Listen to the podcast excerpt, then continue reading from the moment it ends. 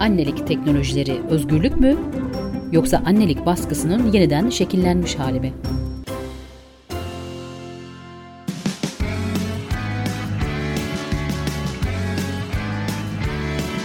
Kulağınız bizde olsun. Kısa Dalga Podcast. Günümüzde teknolojiler sayesinde anne olmak çok daha kolaylaştı. Tüp bebek, yumurta dondurma, taşıyıcı annelik, yumurta ve sperm bağışı gibi yöntemlerle doğal yollardan hamile kalamayan pek çok kadın anne olabiliyor. Peki bu teknolojiler gerçekten de beklentileri karşılıyor mu? Ebeveynler hangi durumlarda bu teknolojilere başvuruyor? Kadınlar annelikte ne arıyorlar ve ne buluyorlar? Günümüzde anneliğe dayatılan yeni normlar neler? Bu podcast serimizde anneliği, annelik teknolojilerini ve alternatif annelik yöntemlerini konuşacağız. Annelik teknolojilerini ele aldığımız bu podcast serisinin dördüncü bölümünde tüp bebek konusunu irdeliyoruz. Öncesinde annelik kavramını tartıştığımız birinci bölümü, yumurta dondurmayı incelediğimiz ikinci bölümü ve yumurta bağışı ile taşıyıcı annelik konularına değindiğimiz üçüncü bölümü dinlemenizi tavsiye ederiz. Tüp bebek Türkiye'de sıklıkla başvurulan bir ebeveynlik teknolojisi.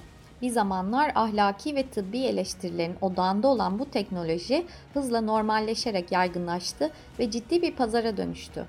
Peki ebeveynler neden tüp bebek tedavisine başvuruyor? Bu tedavi fiziki ve psikolojik olarak nasıl bir süreci beraberinde getiriyor? Podcast serimizin bu bölümünde tüp bebek tedavisini ele alacağız. Hazırsanız başlayalım. Bağımsız, objektif, kaliteli haber. Kısa Dalga Medya. Yumurta dondurma ve bağışlama durumunda ya da doğal yollardan gebelik sağlanamayan hallerde kapılar hep tüp bebeğe çıkıyor. Bu da kadından toplanan yumurta ile erkekten alınan spermin döllenerek bir embriyo oluşturulması, daha sonra da kadına yerleştirilmesiyle sağlanıyor. Türkiye'de tüp bebek yöntemini denemenin tek koşulu çiftlerin evli olması. Başka bir sağlık sorunu veya yaş sınırı gibi kısıtlamalar bulunmuyor.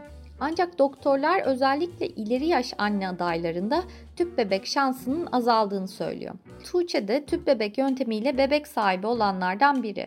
Tuğçe doğal yollarla hamile kalmaya çalışırken ard arda dış gebelik yaşamış ve o zaman farklı teknolojileri düşünmeye başlamış.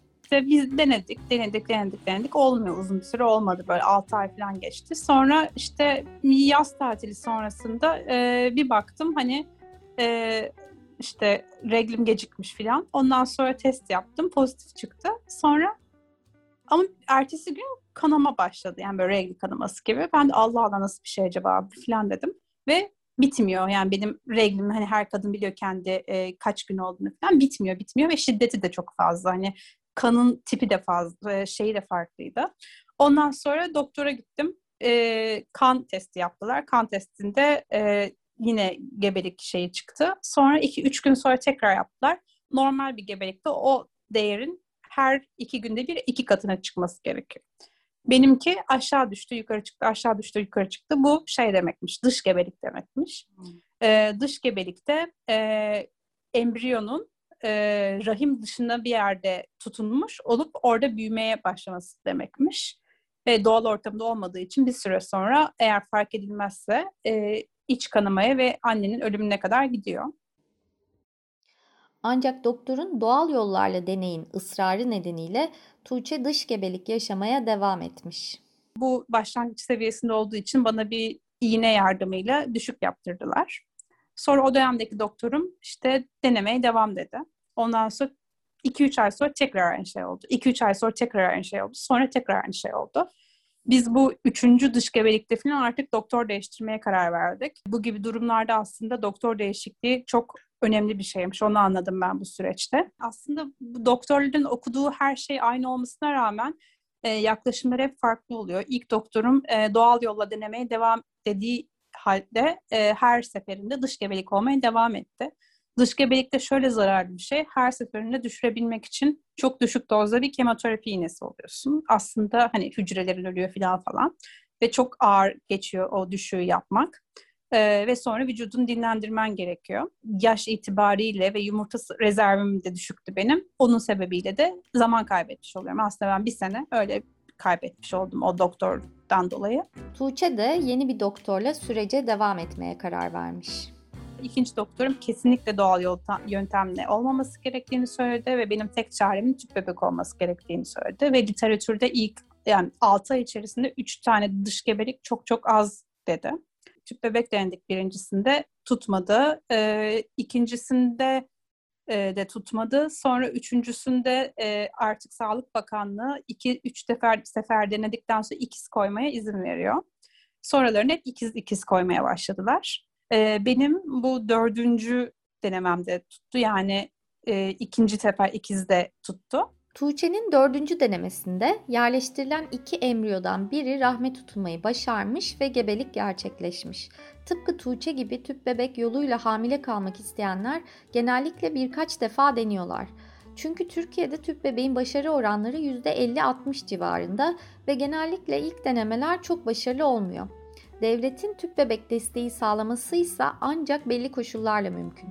Buna göre tıbben doğal yöntemlerle çocuk sahibi olamadığı raporlanan, son 3 yılda diğer tedavilerden sonuç alamadığı belgelenen 23-40 yaş arasındaki çiftlere devlet tüp bebek tedavi desteği sağlıyor.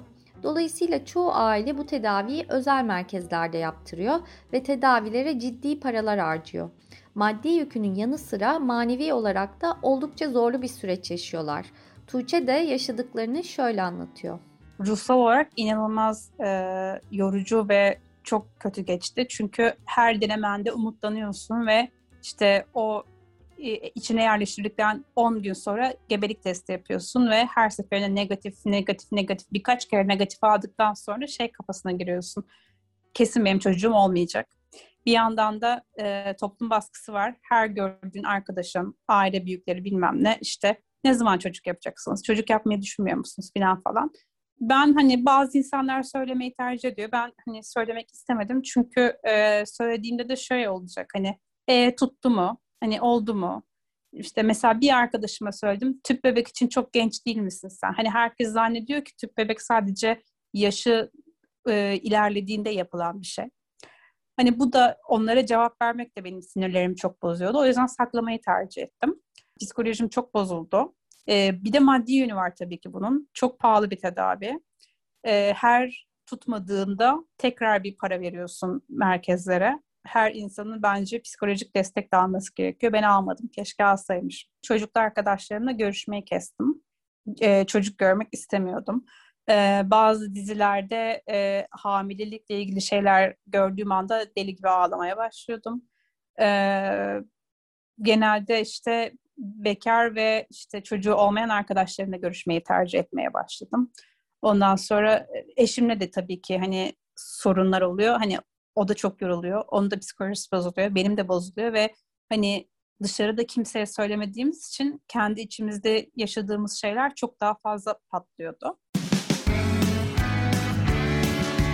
Bağımsız, objektif, kaliteli haber. Kısa Dalga Medya. Kadınlar çocuk sahibi olamamanın etkilerini çoğu zaman erkekleri kıyasla daha yıkıcı biçimde yaşıyorlar. Akademisyen Özlem Türkdoğan da çocuk sahibi olamayan kadınların yaşadığı baskı ve psikolojik çöküş sonucu sosyal izolasyonu tercih ettiğini, erkeklerin ise böylesine derinden sosyal bir çöküş yaşamadığını söylüyor. Dışarıda onun çocuk sahibi olup olamayacağını bilinmediği bir ortamda bile çocuğu olmadığı için markete gitmeyen kadınlardan söz ediyorum erkek infertilitesi bir sağlık problemi gibi algılıyor çoğunlukla. İşte bir spermin yumurtayı döllüyor olmasının tabii bir avantajı var. Biyolojik bir e, avantaj bu. Bir tane sağlıklı spermin olması döllenme için yeterli olabiliyor. Erkekler e, infertiliteyle karşılaştıklarında onlar için işte doktora gitmek, tedavi olmak ve bunun ötesinde gelen bir süreç işliyor. Ve e, onlar hayatlarını kesen, ee, işte hala çocuğun olmadı mı senin işte sen doğuramıyorsan hani sen çocuk e, yapamıyorsan kaliteli spermin yoksa işte senin bir tane spermin yoksa o zaman yaşama falan gibi bir baskı yok. Ee, özel alanda onları kısıtlayan da bir şey yok. Çünkü e, ekonomik olarak hiçbir kaybı uğramıyorlar. infertiliteden kaynaklı olarak dişlerini bırakmak zorunda değiller. Nitekim sosyolog Rene Almening de tıp dünyasının üreme konusunda daha çok kadına odaklandığını, erkeğin üreme sağlığının geri planda bırakıldığını söylüyor. Bu da toplumsal bir eşitsizlik doğuruyor. Almeling yeni çalışmalara göre erkeğin yaşam tarzının da üreme üzerinde ciddi etkiler tespit ettiğini ancak bu bilgilerin halka yansımadığını dolayısıyla da toplumsal eşitsizliğin devam ettiğini belirtiyor. Buna göre erkeğin yaşı kadar sperm üretme sürecindeki beslenme tarzı, alkol ve sigara kullanımı gibi etkenler spermi mutasyona uğratabiliyor ve bu da bebeklerde otizm ve şizofreni riskini arttırıyor. Bu konudaki bilgi eksikliği de üreme konusunda yalnızca kadın sağlığının önemli olduğu ön yargısını körüklüyor. Tuğçe'ye dönecek olursak, yaşadığı tüm bu zorlukların ardından bir kız çocuğu annesi olan Tuğçe'ye anneliğin yükü bile çok dokunmamış. Kolay olduğunu düşünmediğim için, hep böyle en zorunu hayal ettiğim için bana açıkçası kolay, yani kolay geldi demeyeyim de beklediğim gibi geldi. Böyle hani böyle çoğu kadın şey yapıyor ya işte hayatım mahvoldu, işte bilmem ne oldu, işte sürekli böyle bir de e, bunu diyen kadınlar genelde anne olmamış insanlara veya hamilelere sürekli bunu telkin ediyorlar böyle işte hayatım mahvolacak, bu daha iyi günlerin, göreceksin bak filan. Bana öyle olmadı açıkçası. Ben böyle keyifle hani şey yapıyorum ama belki de benim sağlık problemi olduğu için ve bu uzun ve yorucu bir süreç sonrasında hani e, hayatıma girdiği için de olabilir. Evet, zorlukları var. Eskisi gibi olmayacak hayatın ama e, güzellikleri de çok fazla. O yüzden hayatın başka bir evresi diye e, düşünüyorum ben. Öte yandan tüp bebek deneyimleri kişiden kişiye değişiyor. Örneğin evlat edinme yoluyla çocuk sahibi olan ve evlat edinmenin aktivizmini yapan Duygu Çağlar Gizli, geçmişte tüp bebek deneyenlerden biri. Duygu, bugün dönüp baktığında tüp bebek denemelerinin zaman, para ve sağlık kaybı olduğunu söylüyor. Doktorlar size şeyi söylemiyor. Hani bu kadar ya da benimki söylemedi bilmiyorum. Hani bu kadar hormon alıyoruz çünkü biz dışarıda. Bir sürü ilaç takviyesi alıyoruz. Bu hormonlar daha sonra senin e, işte bazı e, sağlık sıkıntılarına yol açabilir diye herhangi birisi beni uyarmadı. Ben çok sonra bu tüp bebek tedavisinde aldığım hormonlardan çok ciddi şekilde e, memelerimde fibrokistik sayılamayacak kadar çok ve çok sıkıntılar bana yaşatan şeyler yaşadım. E, Birçok kere operasyon görmek durumunda kaldım ki hala e, riskli gruptayım. Bunlar hep o tüp bebek tedavisinden bana hatıra kalan şeyler.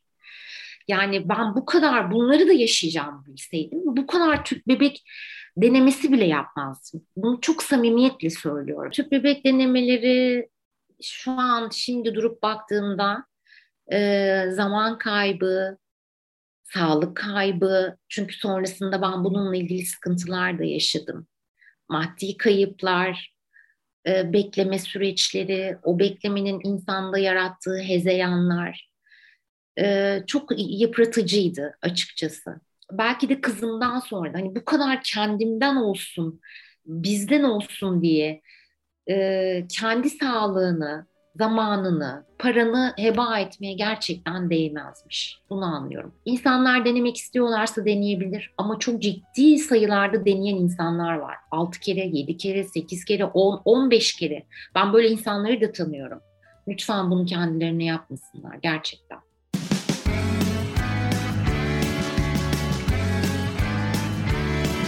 Kulağınız bizde olsun. Kısa Dalga Podcast.